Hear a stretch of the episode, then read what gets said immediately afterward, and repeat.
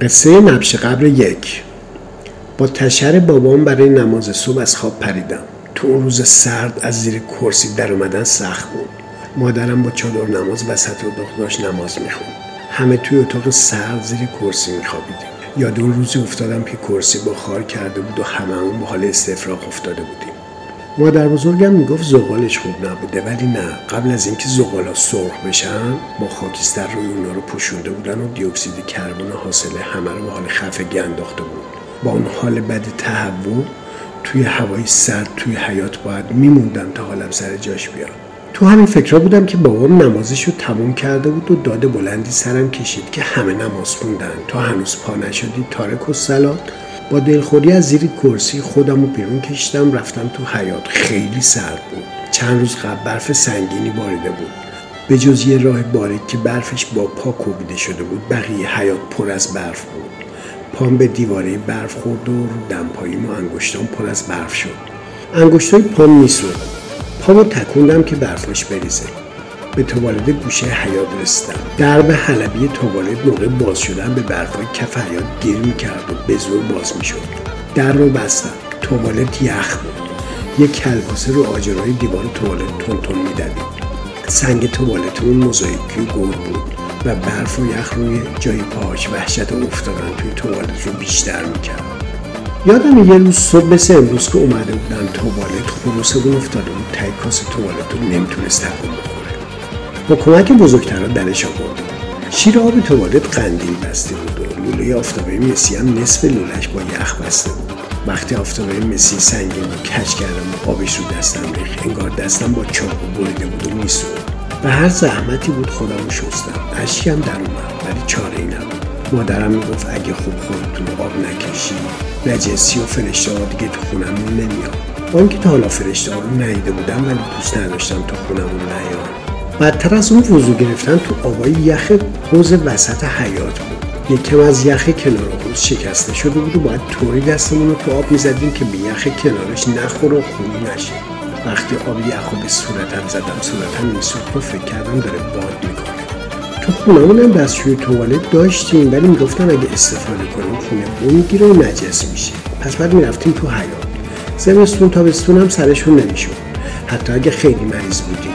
اصلا انباریش کرده بودن که کسی حوث استفاده از اونجا رو نکنه. درست مثل هموم تو خونم. داشتیم ولی انگار دکوری بود. تو سرما و گرما باید می‌رفتیم هموم با اون دلاکایی که با کیسه های زربشون پوستمون رو میکندن. تازه خوشحالم بودیم که چند جای پوستمون قرمز شده بود و میسوخت. معنیش بود که خوب تمیز شدیم.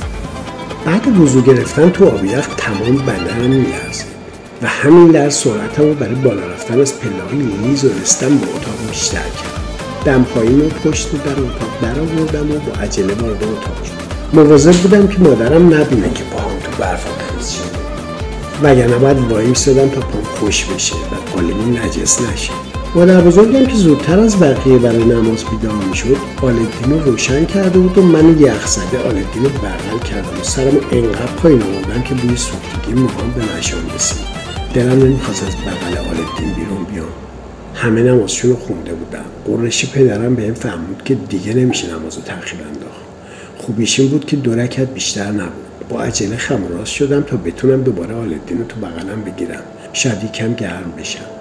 اتاقمون یخ بود. فقط زیر کرسی بود که گرمای مناسبی داشت که اونم تا خوب دست و صورتمون خوش نمی‌شد نمی‌شد زیرش رفت. آخه نجس می‌شد. با تموم شدن نماز چشماره همیشگی بابام بعد نماز از نظرم دور نماند که همیشه می‌گفت نمازت به کمرت بخوره. آخه با حضور قلب نماز نمیخوندم و به قول اون به جای نماز خوندن کل ملاق می‌زدم.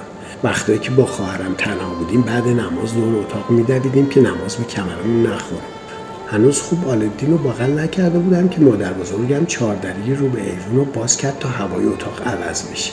حتی لحاف کرسی رو هم بالا می‌زد تا هوای اونجا هم عوض بشه یا به عبارتی یخ کنه. ظاهرا همه اعضای خانواده شرایط رو تحمل می‌کردن نمی‌دونم چرا فقط برای من سخت بود؟ بالاخره تهویه لازم زیر کرسی انجام شد و باز موفق شدم زیر کرسی یخ زده ولی با امید گرم شدن بخوابم. هنوز چشمم گرم نشده بود که دوباره با تشر بابام از خواب پریدم. صبح شده بود و باید می‌رفتم نون میخریدم. همه بلند شده بودن. بازم من آخرین نفر بودم. پول تو مشتم گرفتم و دمپاییامو پوشیدم و زدم بیرون. دوتا از پله های پشت درمون زیر برف بود. سطح کوچه یک متر با برف بالا اومده بود که مالی چند برف پشت سر هم بود که اومده بود و آخریش می‌گفتم بی سابقه بوده. چند بار رو برف و یخها سر خوردم ولی نیفتادم. نون با یه بربری سر کوچه بود. همه با زیر شلواری می‌رفتن نون میخریدن. آدم بزرگایی که سرشون به تنشون میازید یه عبا هم رو دوششون میانداختن. به نونوایی رسیدم دو تا پیرزن و یک مرد و یک پسر کوچکتر از خودم جلوم بودن. نونوایی گرم بود. به نونواها حسودی می‌شد که کنار تنور گرم می‌شدن. تنور تو زمین بود و دو نفر دو طرف نشسته بودن. یکی خم می‌شد اونو به تنور میچسبوند و وقتی پخته می‌شد در می آورد و مینداخت رو سبد. کنار دستش. نفر دیگه هم چونه های خمیر رو به شکل نون در می آورد و روی یک دمکنی کثیف نیم سوخته می‌کشید که شاطر به تنور بچسبونش یکی هم که ایستاده بود نونا رو از تو سبد برمی داشت و به میخ می‌زد تا خونک بشه. بعدش هم می‌داد به مشتریان لای انگشتای پمپ از برف بود و میسرد و قرمز شده همیشه با هم تو زمستون سرما زده گاهی برای اینکه خوب بشه تو آب شلغم میذاشتیم نمی‌دونم چرا رسمی نبود که کفش بپوشیم. که برای نون خریدن و کارای دستی نمیپوشید. مرد و زن و دختر و پسر. گویا کفش لباس تقدس داد. فقط موقع مدرسه میپوشیدیم. بقیه وقتا لباس تو خونه. از پنجه های پام برتر سرمایه بود که از پاچه های گشاد زیر شلواریم بالا میرم برجه برجه می‌کردم تا نوبتم بشه.